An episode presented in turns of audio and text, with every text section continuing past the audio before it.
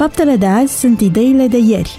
Prin puterea ideilor, lumea se schimbă. Ascultă Contrapunctul Ideilor, o emisiune realizată de Oswald Prisacaru și Ștefăniță Poenariu.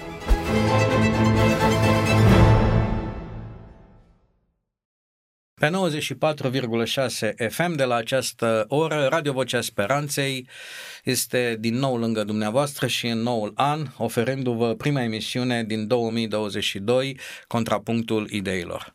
Domnule pastor, ne regăsim într-un nou an, în aceeași uh, nouă și veche formație, față în față, încercând să ne contrazicem pentru a ajunge cât de cât la concluzii comune spre uh, bucuria ascultătorilor noștri și poate provocând uh, în dreptul dumnealor uh, momente de, de analiză și de decizii care să se ajute în, în viața de zi cu zi. Pentru că eu cred că există și o altă dimensiune în viața noastră, nu doar cea materială, cu toate că, din păcate, constatăm că presiunea aceasta materială a vieții, teama de ce se întâmplă cu noi, cât avem, cât nu avem, ne ajunge, nu ne ajunge, uh, facem față, nu facem față, întreținută de altfel de, de informațiile pe care, cu care suntem bombardați, uh, face să nu prea simțim dimensiunea aceasta spirituală și nevoia omului de,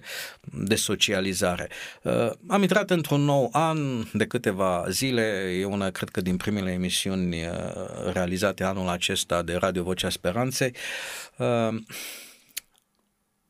Pentru că tot am vorbit de dimensiunea aceasta spirituală, credeți că am putea face ceva ca să accentuăm în noul an mai mult decât oricând uh, nevoia aceasta de, de empatie dintre, dintre noi ca oameni în contextul în care vedem că pandemia într-un fel sau altul se prelungește, există tot felul de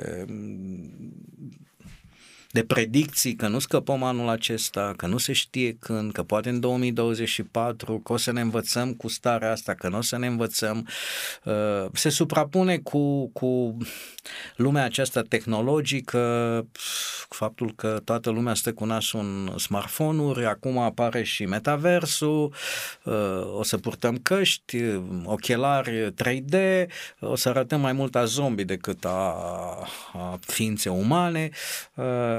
Uh, ce recomandare ne-ați face la început de drum vis-a-vis de dezvoltarea noastră umană, de modul în care ar trebui să fim fericiți sau nu?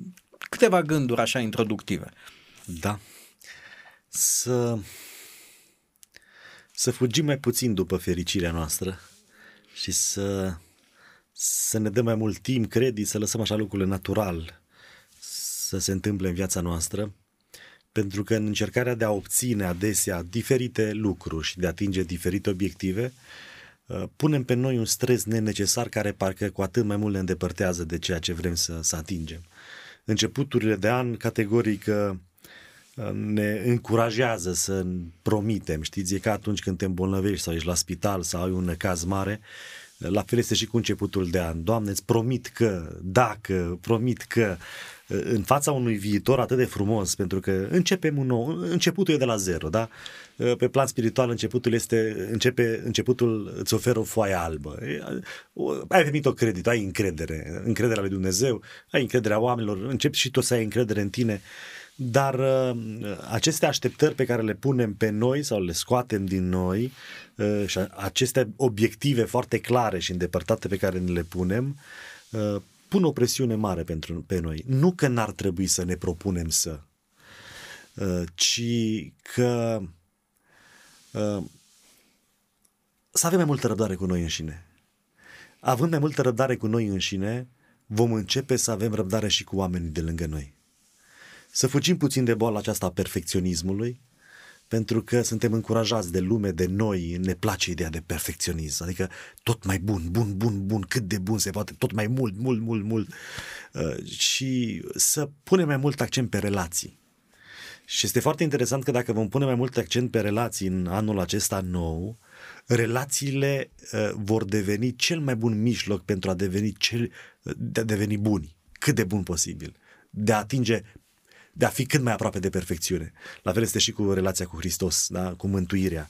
Dacă punem accentul pe relație, dând la o parte uh, creonarea acelui model care ar trebui să fie întruchiparea noastră, noi să ajungem exact așa și nu mai privim la ceea ce ar trebui noi să ajungem sau ceea ce ar trebui să nu mai fim, ci cumva ne-am oferit un timp așa de a, de a ne ocupa mai mult, mai relaxați puțin de Dumnezeul nostru, de Mântuitorul nostru, de Biblie, de, de familia noastră, de copiii noștri, de, de relații, vom chiar ajunge, vom, uh, chiar vom ajunge la, la ceea ce ne propunem. Dragi ascultători, probabil uh, v-ați dat seama că prima emisiune din anul acesta e oarecum în oglindă cu cea de final de an. Dacă atunci am vorbit despre bilanțuri, despre sfârșit de drum, nu avem cum să nu începem emisiunea de anul acesta vorbind despre un nou început. Este o nouă ocazie. Uh, cum vor fi emisiunile noastre? Ne propunem, domnule pastor, uh, anul acesta să schimbăm ceva, păstrăm uh, formatul, păstrăm, eu știu, spiritul acesta relativ polemic, ce idee aveți despre emisiunea aceasta noul an? Eu mă simt bine în pielea mea și și în dialogul acesta, e chiar relaxant, nu, nu sunt deloc stresat, nu, sunt, nu mă obosește. Uh, atâta timp când mă simt bine, n-aș schimba prea mult. Ar trebui să facem un sondaj să vedem dacă și ascultătorii noștri au aceeași opinie, dacă ne suportă în continuare. Da. Noi uh, avem resurse să continuăm acest uh, dialog în ciuda micilor cârcoteli uh, de aici, de acolo, cum că, în fine, da. fiind început de an, le-am, le-am considerat acestea aparținând trecutului și nu le mai scoatem la suprafață. Cu toate acestea, Uh,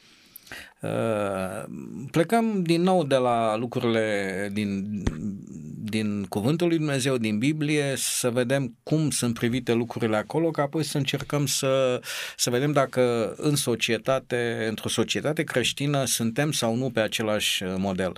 Spuneați că la început de drum avem o foaie albă, că ne punem ținte, luăm noi angajamente, încercăm să nu repetăm greșelile trecutului, uh, dar faptul că mereu se întâmplă lucrul acesta îmi spune că nu prea reușim.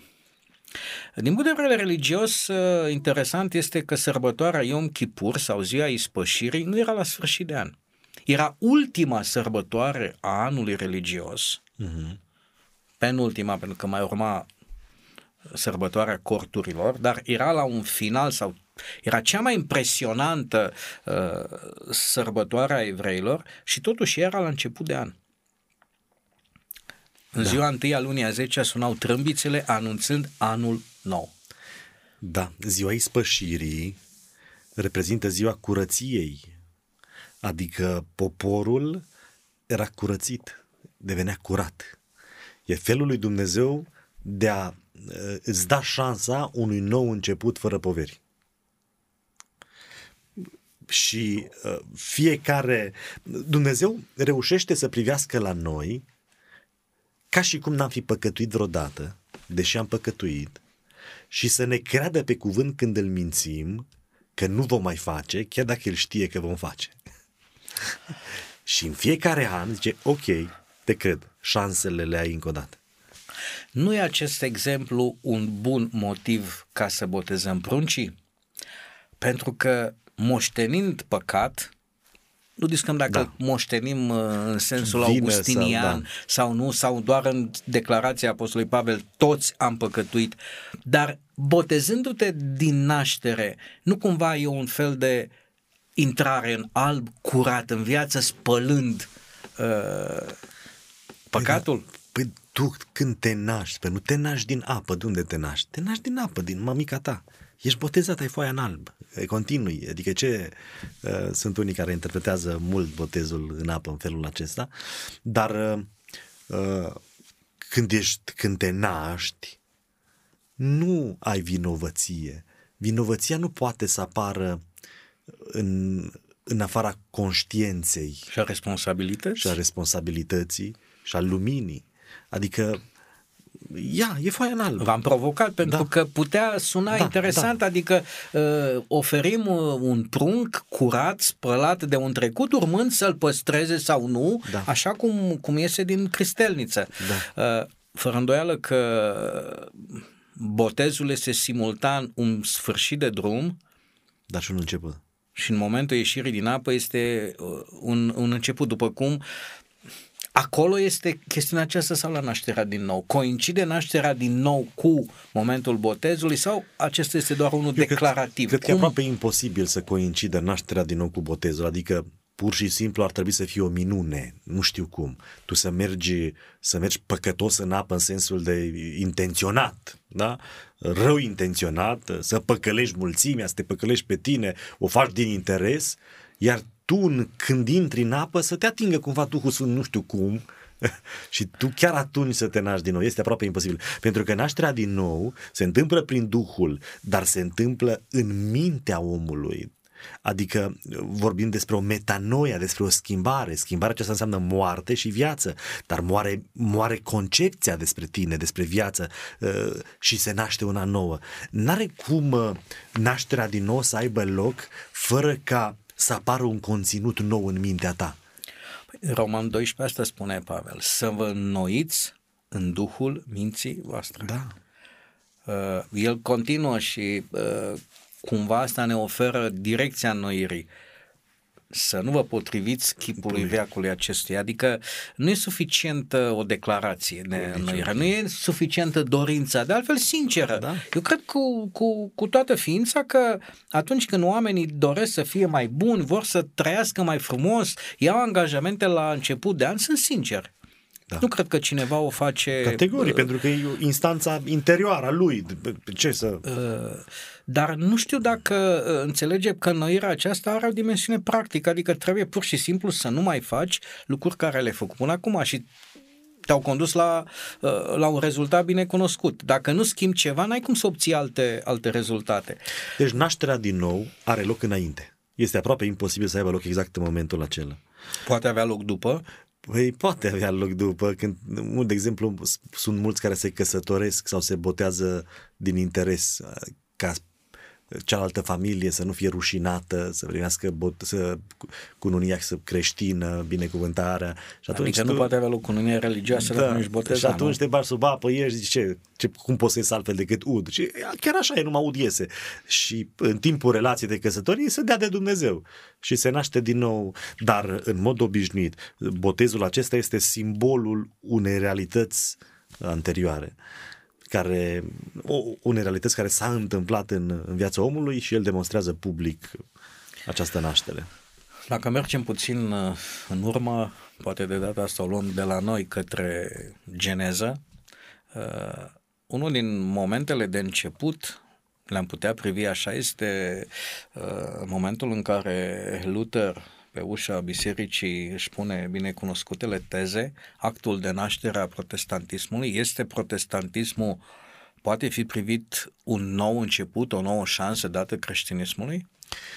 Da, pentru că cele mai autentice începuturi sunt acelea care se diferențiază în continuitatea lor față de ceea ce a fost înainte.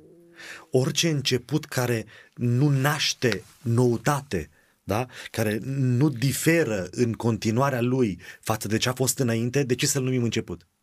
Adică înce- începutul uh, necesită, necesită, implică în mod imperios, obligatoriu, exclusiv, o schimbare. Că dacă nu, nu, ești păcătos, continui mai departe. Iar în cazul lui Luther a fost o ruptură fenomenală. Adică din momentul respectiv, uh, protestul religios a adus niște schimbă, schimbări radicale în viața creștină, în viața religioasă. De la felul în care ne închinăm, de la felul în care price- pricepem preoția, de la, de la felul în care pricepem mântuirea până la urmă, da? Uh, prin credință sau... uh, A fost cu adevărat un început din care apoi uh, au apărut tot felul de proteste mici în mijlocul protestantismului și de aici de noul curent, noul protest da, neoprotestanții, dar într-adevăr biserica în momentul respectiv a avut, uh, s-a ramificat și traiectoria a fost fundamental diferită de la Luther.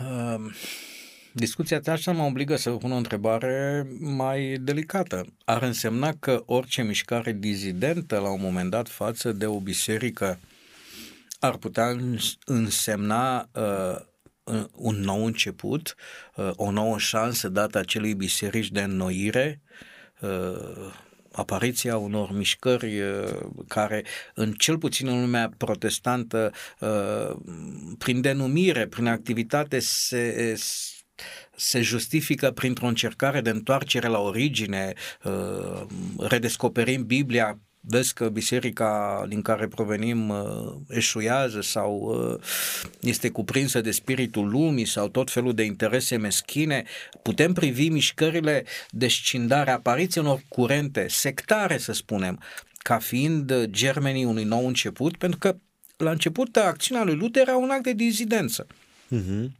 Bine, la început a fost o dorință de a reforma biserica. N-a avut în gând să creeze el o nouă mișcare care să se concretizeze printr-o confesiune nouă, da? Dar, cumva, a fost obligat de către reacția bisericii la descoperirile lui. Un om sincer, se apropie de Scriptură, descoperă, verbalizează ceea ce descoperă, biserica reacționează cu duritate, mai mult decât atât prigoană, nu? Iar în momentul acela, de dragul adevărului ca el să trăiască, a fost nevoie de o cristalizare, de o comunitate care să, creată foarte natural. Da, orice fel de, uh, de provocare, orice fel de tensiune internă este premiza unei schimbări și a unei dezvoltări.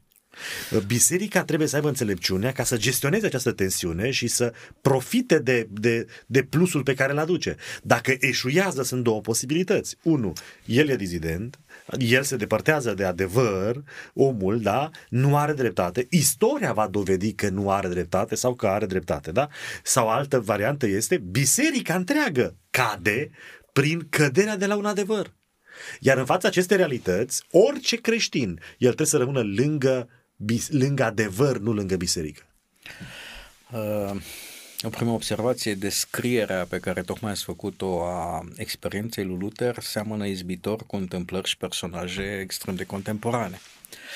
Uh, e o coincidență sau nu? Istoria se repetă pentru că așa zice Solomon că nimic nu e nou sub soare, uh, dar aproape fiecare dizident ar putea să se creadă un mic Luther. Păi sunt mii de oameni de genul acesta, mii, contemporan cu noi, și să ne luăm doar în zona asta așa a Europei. În uh, România sunt... Avem textul care spune, vorbind Bisericii lui Dumnezeu din timpul acela, la lege și la mărturie, adică uh, e nevoie din când în când de o re așezarea lucrurilor dacă nu sunt acolo unde spune legea și mărturia. Dar știți ce bine fac mișcările acestea bisericii? De, de-abia clarifică, adică? clarifică lucrurile, uh, determină biserica la schimbare.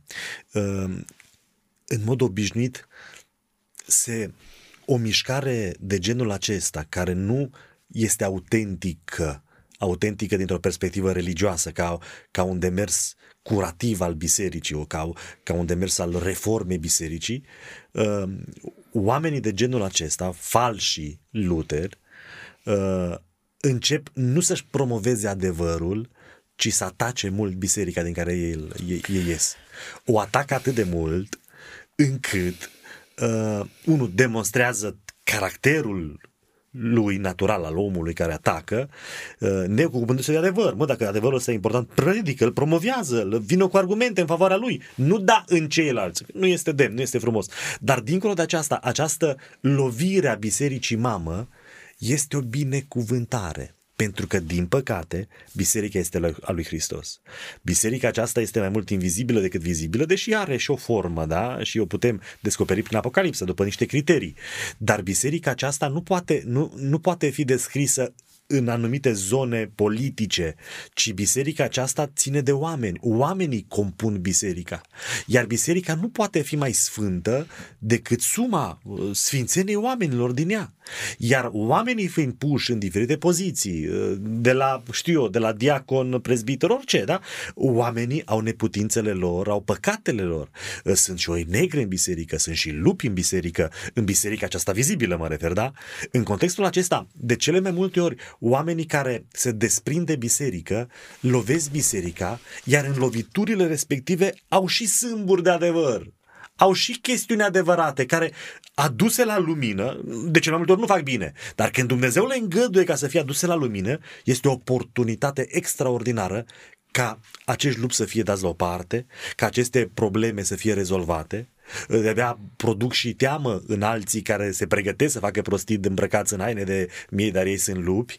Când Dumnezeu îngăduie o, o, o astfel de dezbinare în vreo biserică, eu nu mă frământ uh, prea mult, ci din potrivă o văd ca oportunitate de de redeșteptare, reformă. Suntem uh, în cadrul emisiunii dedicate unui nou început, începutului de an și uh, speranțelor pe care fiecare ni le punem uh, în fața noului an și recunosc că poate mai puțin decât în alți ani am privesc anul acesta cu foarte mult uh, scepticism.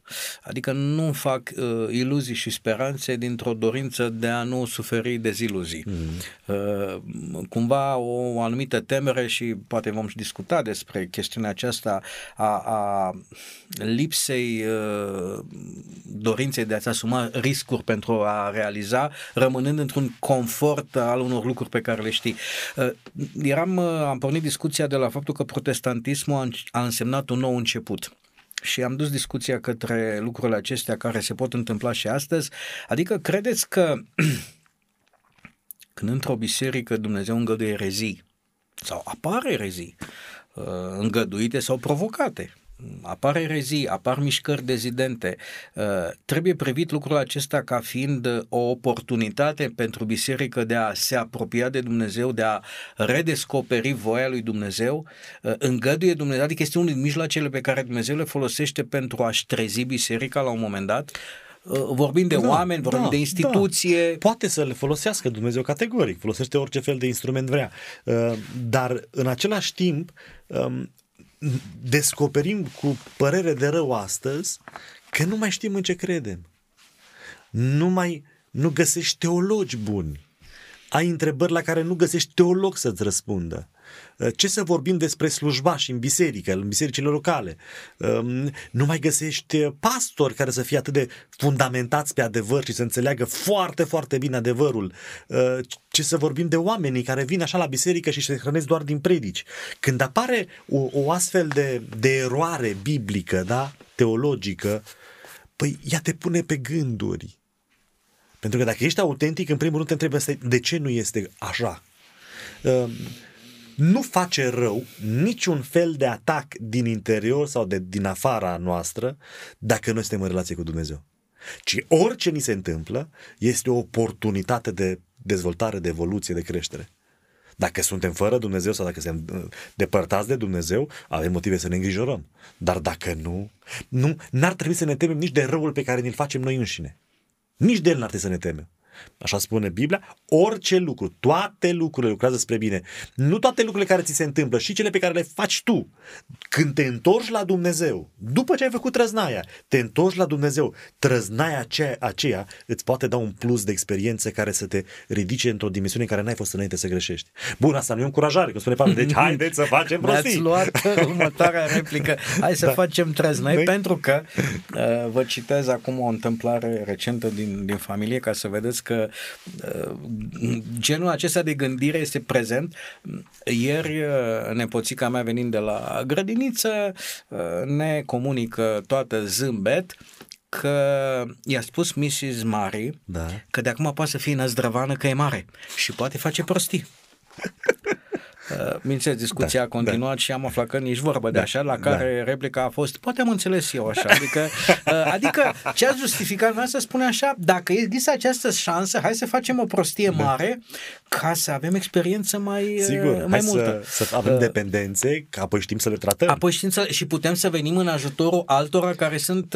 Îi înțelegem mai da. bine, empatizăm mai bine. Da. Adică e discuția... Uh, la, din, din grădina raiului, Dumnezeu nu vrea să cunoașteți rău ca să nu fiți ca, da, ca El. Da. Cu toate că cunoașterea răului din perspectiva lui Dumnezeu nu înseamnă o cunoaștere experimentală. Dumnezeu nu are nevoie să cunoască experimental Așa răul. Este. Uh, uh, Nu avem cum să nu ne aducem aminte și să aducem, aminte, să aducem în discuție un, un termen pe care de doi ani încoace îl dezbate toată lumea, aproape că suntem experți.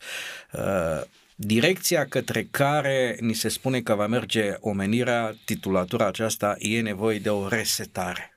Un nou început. He? Un nou început la nivel planetar, o resetare. Am discutat într-o emisiune de anul trecut uh, declarația Papei care spune nu va mai fi lumea la fel. Mm-hmm. Resetarea mondială, cu bune, cu rele, uh, o întreagă teorie conspiraționistă și studii recente au spus că în Europa românii sunt națiunea cea mai predispusă la înghiți teorii conspiraționiste. Recent am văzut o imagine cam, cam cum se face un fake news. Uh, țineți minte la, la manifestații legate de celebra ordonanță 13 atunci, uh-huh. a fost uh, aproape 100 de mii sau în jur de, în fine, uh-huh. o ima- imaginea e clară în fața uh, guvernului, lumea aceea cu lanterne aprinse, o mare de oameni. Ei, poza aceasta era acum produsă înaintea noastră sub titulatura uh, Guvernul României respinge certificatul uh, verde și vaccinarea și populația iese să se bucure și să susțină. Vă dați seama uh, cum se manipulează imagini și uh, ce părere aveți despre, este resetarea aceasta despre care se vorbește, va fi, nu va fi, vorbim din punct de vedere creștin, a, a ceea ce ne învață Biblia. Ne așteptăm la, acea, la așa ceva? E o tentativă sau e pur și simplu o o chimeră a unor oameni obsedați de putere, de eu știu ce alte planuri. Nu ne putem imagina cum ar putea fi împlinit cuvântul profetic din Daniel și Apocalips fără ca o resetare să aibă loc la nivel mondial dacă nu s-ar întâmpla, dacă nu am devenit una la nivel mondial până acum uh, și generațiile uh, uh, da, deschise de psihologi, generațiile ce țin de vârstele oamenilor, da, erau diferite în funcție de, de țări și de zonele din care veneam. Pentru că unele generații din Statele Unite la noi veneau după, din comportamentele generației respective, la noi au venit după 20 de ani. Astăzi deja vedem lucrul acesta întâmplat, că uh, ceasul bate cam la fel oriunde. Nu mai este într-o parte zi și într-o parte noapte, din punct de vedere al uh, cosmoviziunii, trendului, direcției, ci cam peste tot bate la fel. Știrile cam peste tot sunt aceleași și vedem că se schimbă ceva fundamental. Nu ne putem imagina împlinirea unor profeții dacă nu s-ar întâmpla ceva radical, dacă nu ar exista o resetare a tuturor lucrurilor, sistemului de conducere al lumii, regulilor de existență, bunului simț, adică este nevoie de un ceva care să facă credibilă descrierea Scripturii. Pe numai să vorbim despre o prigoană la nivelul în care apare în Sfânta Scriptură, la luarea unor drepturi și oamenii să tacă, să fie liniștiți, la uh, moarte, la un decret de moarte, unii să fie omorâți, Adică unde? Pentru ce? Pentru chestiune de închinare, de exemplu? Bun, că sunt anumite zone ale lumii în care se practică, dar și, și în zonele respective, acțiunile acestea, comportamentele acestea sunt numite extreme.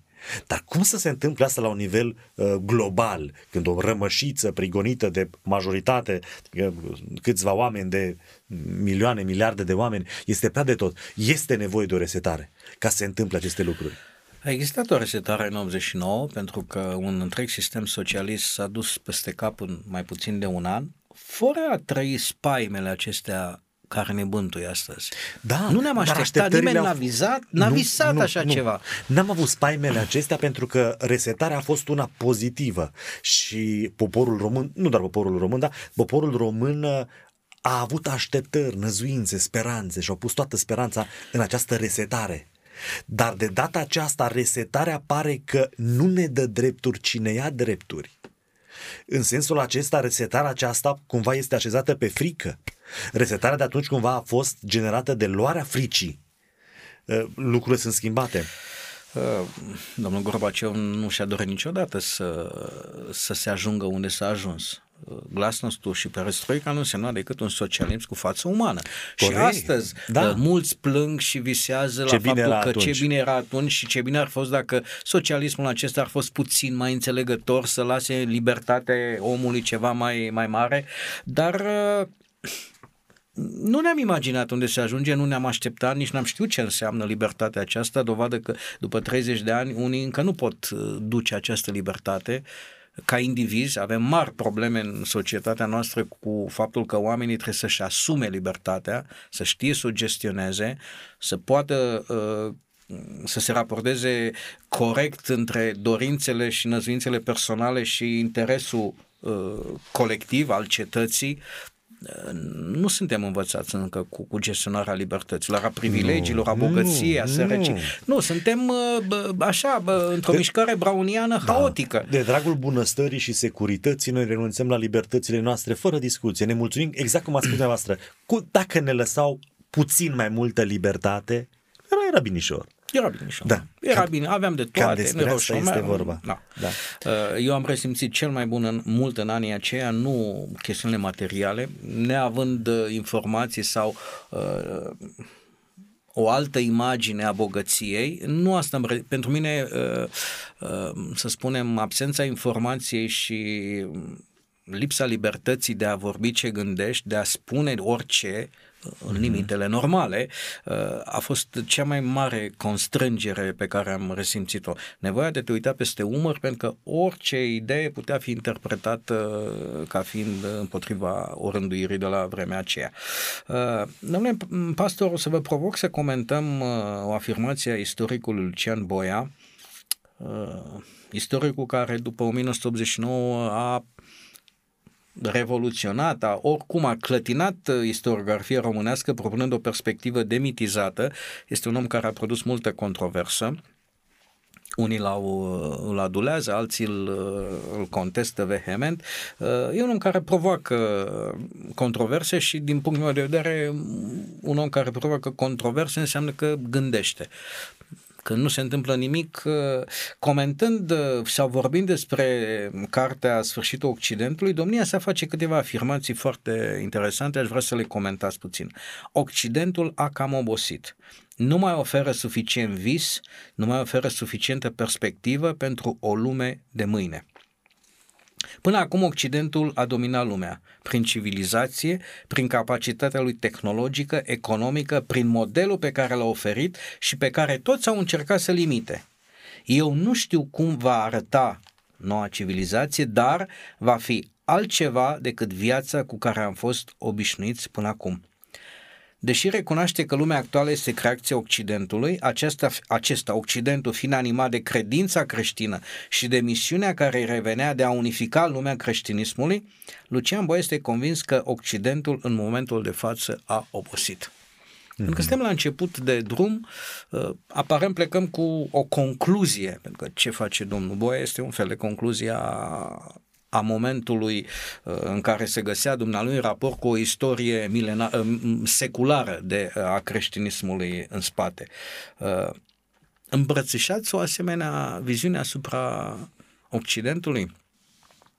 Nu știu dacă Occidentul va muri sau cum se va transforma sau ce va reprezenta Occidentul în viitor, însă creștinismul va avea un rol important, cred eu, mai departe și nu, nu și-a terminat Uh, nu și-a terminat nici seva, nici capacitatea de a, de a produce schimbare sau de a rezolva lucruri, însă, într-adevăr, dezvoltarea din ultimul timp tehnologică, pentru că în, în domeniul acesta, în dimensiunea aceasta tehnologică, într-adevăr putem vorbi despre o evoluție.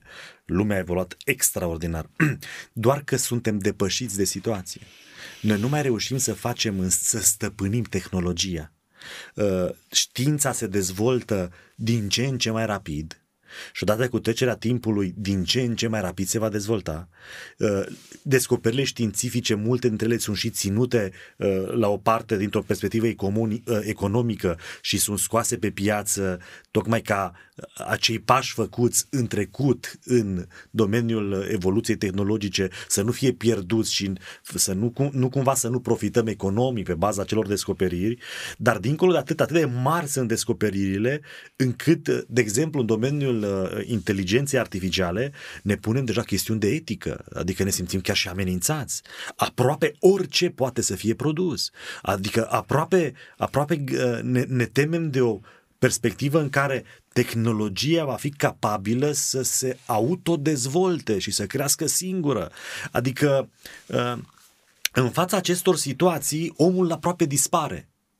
Noi cândva ne-am bucurat de chestiunea aceasta, în, în, în nașterea industriilor, da? Aveam nevoie de oameni să muncească, au apărut orașele, blocurile, ne-am adunat, dar noi nu ne-am dat seama că ne-am îndepărtat de noi înșine, ne-am îndepărtat de natură, de fapt ne-am îndepărtat de Dumnezeu.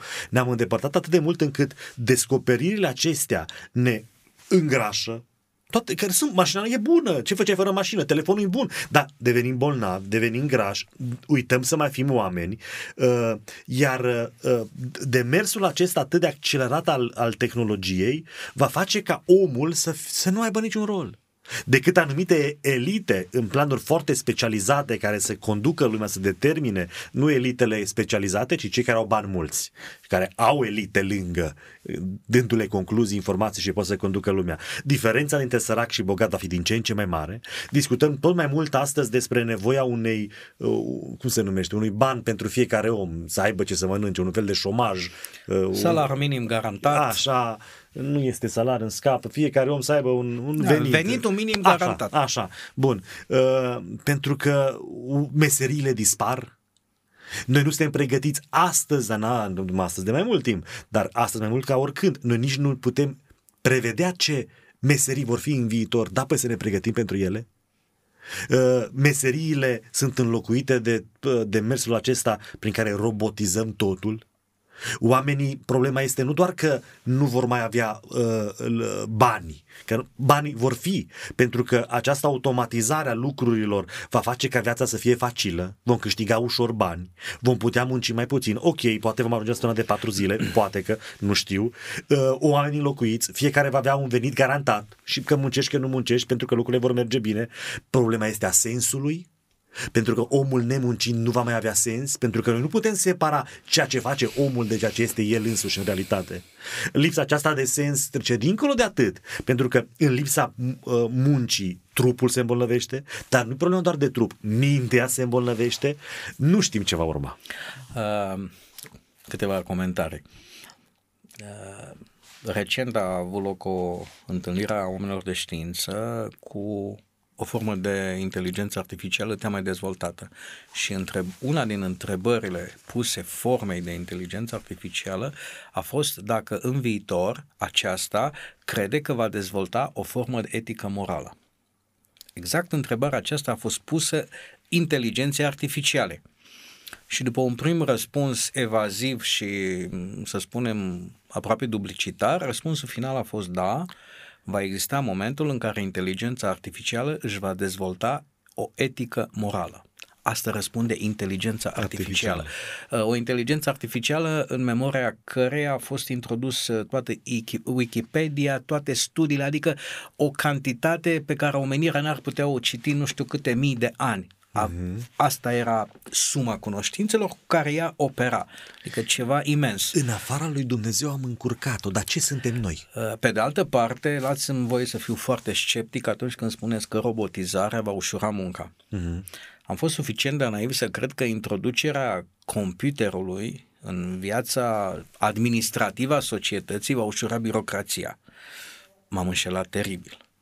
Sunteți român sau nu, nu mai știu? Da, da. Pe bun, da. Uh, m-am înșelat teribil. Deci este mai multă birocrație decât înainte de 89, pentru că computerul pentru că este... îți da voie să faci mai multe lucruri. Mai multe lucruri și e mai multă corupție. Corupția cere birocrație. Bun, și asta poate fi păcălită și atunci da. Uh, asta e, să spunem, una din... Uh, uh domnul Boiau a, fa- a făcut o observație corectă. Întreaga misiune a Occidentului creștin, da, mm. creștinat, și a asumat-o începând cu cruciadele, Franța, să Germania, spunem. azi da? nu vor mai Statele fi. vestice care erau puternic creștine, ă, asta a însemnat Occidentul și bă, misiunea de a încreștina lumea, de a oferi un model creștin. Ori astăzi n-am cum să nu văd că exact această parte a lumii leapă de creștinismul la pământ. Dar ce să vorbim există, de musulmanii prezenți? Există o, o, o dispută, dispută care uh, mă face să cred că există un anumit adevăr pentru că n-a fost combătută și nu prea uh, se vehiculează că apariția acestui val 5 nu este întâmplătoare în raport cu sărbătoarea Crăciunului. Ați văzut documentul acela care a căzut la uh, Bruxelles despre limbajul pe care trebuie să-l uh, promoveze. Inițial Neutru. nu era, dar numai că în intern, în fine, fără cuvânt Crăciun, fără Ioan, Ioan fără Maria, cum că ar, în fine. Observați că în statele vestice, Franța, Marea Britanie și vor urma alte state care au suspendat toate manifestațiile de Crăciun și de Anul Nou, recomandând uh, persoanelor și familiilor să-și revizuiască programul de, de Crăciun, de nașterea Domnului, care este o sărbătoare în care familiile se regăsesc, la scară mare să spunem, într-o formă sau alta încercând să aștearnă o anumită uitare asupra acestor sărbători, care înseamnă ceva în viața, în viața creștinismului mondial, dincolo de discutele, pentru că dogmatic toate religiile știu că nu pe 25 s-a născut uh, Hristos. Ca dată și ca dogmă, toată lumea știe, nu e o noutate pe care o descoperit-o protestantismul. Dar ideea de a serba Adventul, primul Advent, este o idee care probabil face bine. Uh, și aici probabil uh, voi avea contestatari. Uh, Istoria evreilor ne spune că aceștia au fost învățați să-și comemoreze evenimentele, să serbeze marile evenimente ale istoriei și dacă ne uităm la uh, anumite discursuri pe care le fac mari bărbați al lui Dumnezeu de la Moise la Daniel, în Noul Testament uh, ucenicii fac o trecere, cuvântarea lui Petru, e o rememorare a marilor evenimente prin care au fost conduși. Uh, nu putem să negăm că primul advent este probabil cel mai mare eveniment de până acum al omenirii. Cel mai mare început. Este un început și acesta. Deci, din perspectiva aceasta, ă, constat că seva aceasta, cum a spus, a creștinismului pare că este atacată. Este atacată, dar nu va... Că se încearcă ă, punerea ei într-o lumină extrem de negativă. Uh-huh, uh-huh.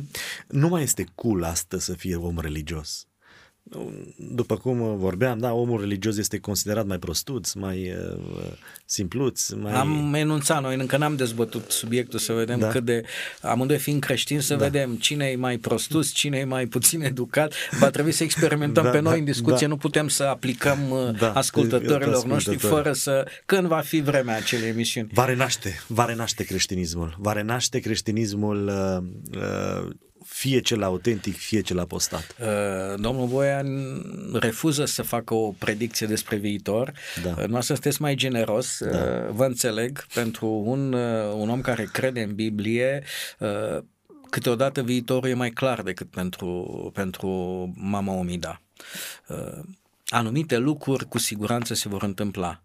Simpla profeție din Daniel când o piatră plecată de nicăieri se rostogolește și va lovi la temelia lumii întruchipate de un chip, ne spune că există și altceva decât ceea ce gândesc, de gândesc oamenii.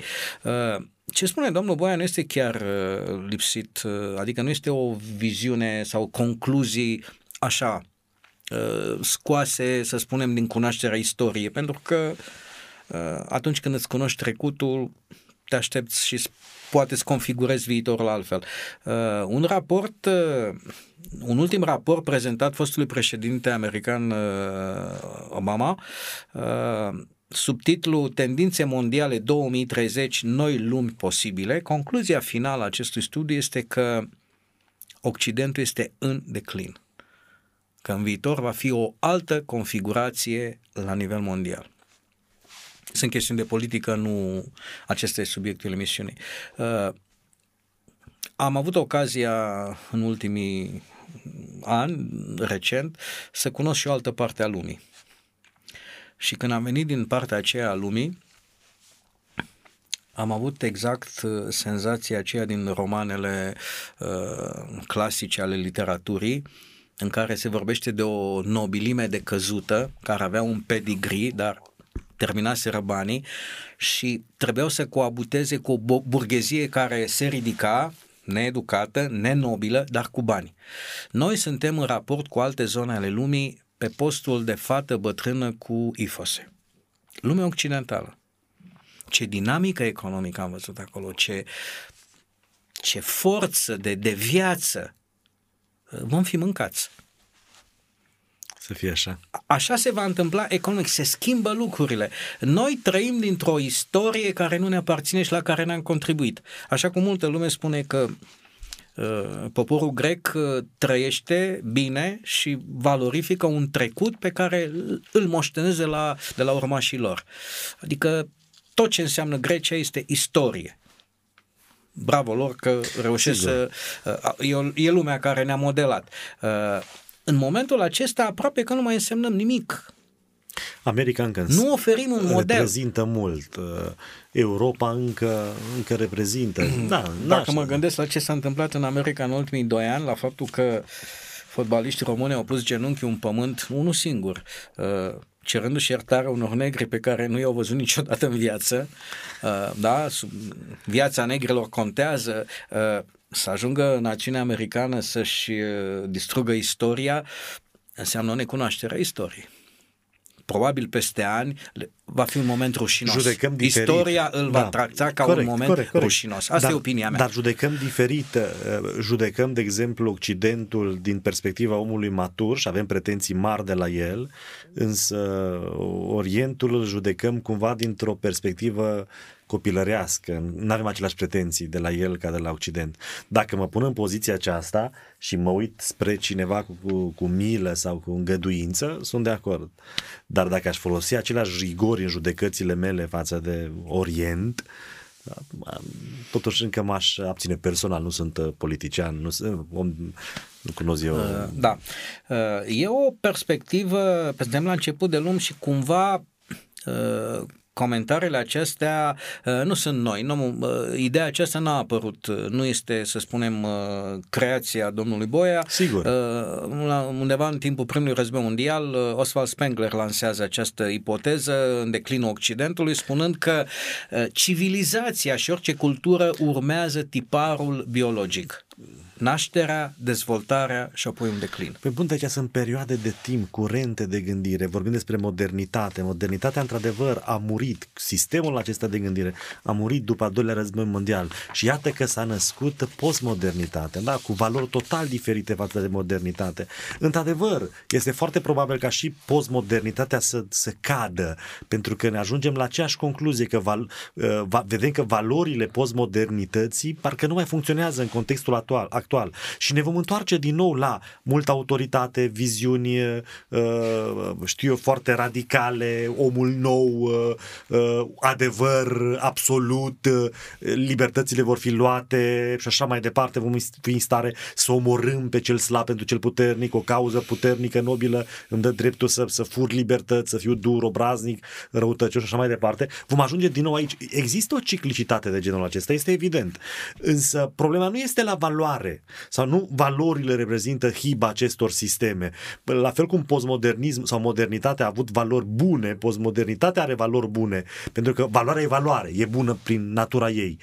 Contextul în care sunt așezate sau luarea lor din spiritul lui Dumnezeu, din esența creștinismului, face ca eșecul să fie garantat.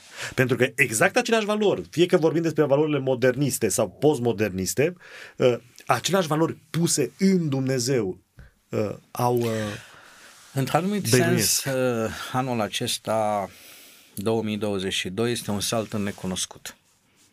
Și ca să fac o ultimă remarcă la subiectul pe care l-am încheiat, probabil vom descoperi că Marele Prău Caiafa avea dreptate. E mai bine să moară un om ca să se albăm pe ceilalți. Bun. S-ar putea să se redescopere valoare în asemenea aserțiune care a condus la moartea lui Hristos. Revenim la faptul că 2022 este un salt în necunoscut. Nu știm ce ne așteaptă. Nu ne-am imaginat în 2020 ce a urmat. Dacă ne mai aducem aminte de urările de sfârșit de an, de toate speranțele de început de an, încă era informația că ceva se întâmplă în China, dar am privit-o așa, ca o curiozitate. A, mai apărut o boală, în fine. Nu cred că a fost vreun an în care să vedem mai puțin decât vedem la începutul acestui an. Așa. Deci este un salt în necunoscut. Câteva uh, afirmații pe care aș vrea să le comentăm în puține minute câte ne-au mai uh, rămas. Uh, pentru că au o anumită valoare practică. Uh, pentru a găsi niște resurse să gestionăm acest necunoscut. O prima afirmație, în absența riscurilor nu există progres și nici schimbare.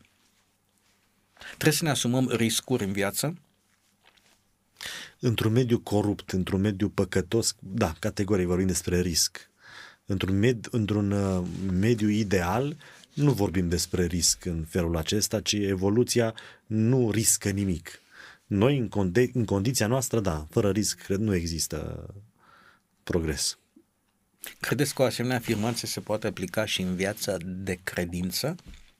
Există nevoie de anumite riscuri? De exemplu, uh, ideea de a te lăsa în mâna Domnului este un risc?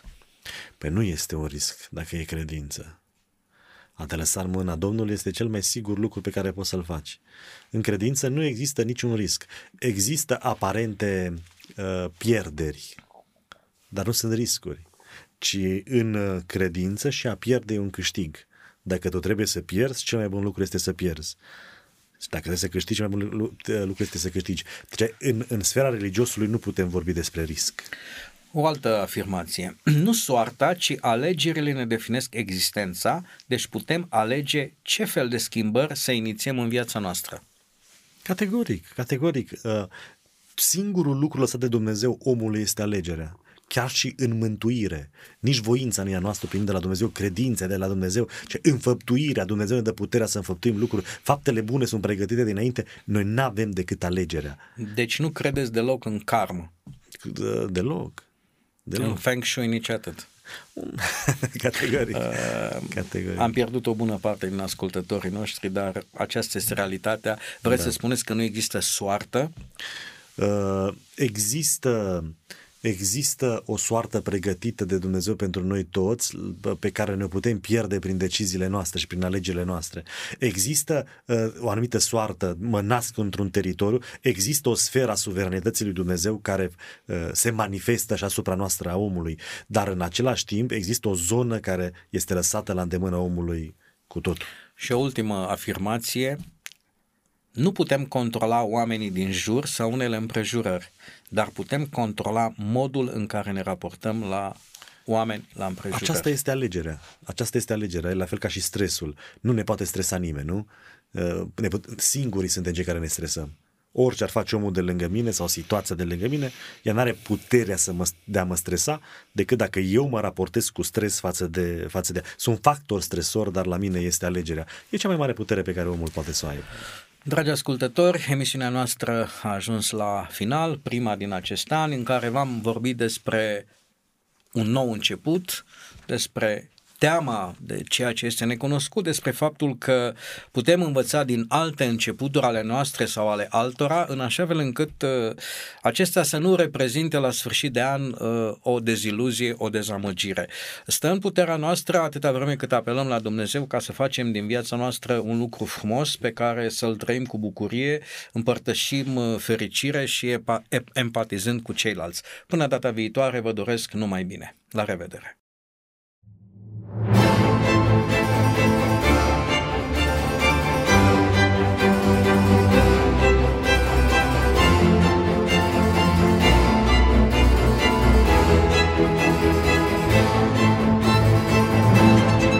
Faptele de azi sunt ideile de ieri. Prin puterea ideilor, lumea se schimbă. Ascultă Contrapunctul Ideilor, o emisiune realizată de Oswald Prisacaru și Ștefăniță Poenariu.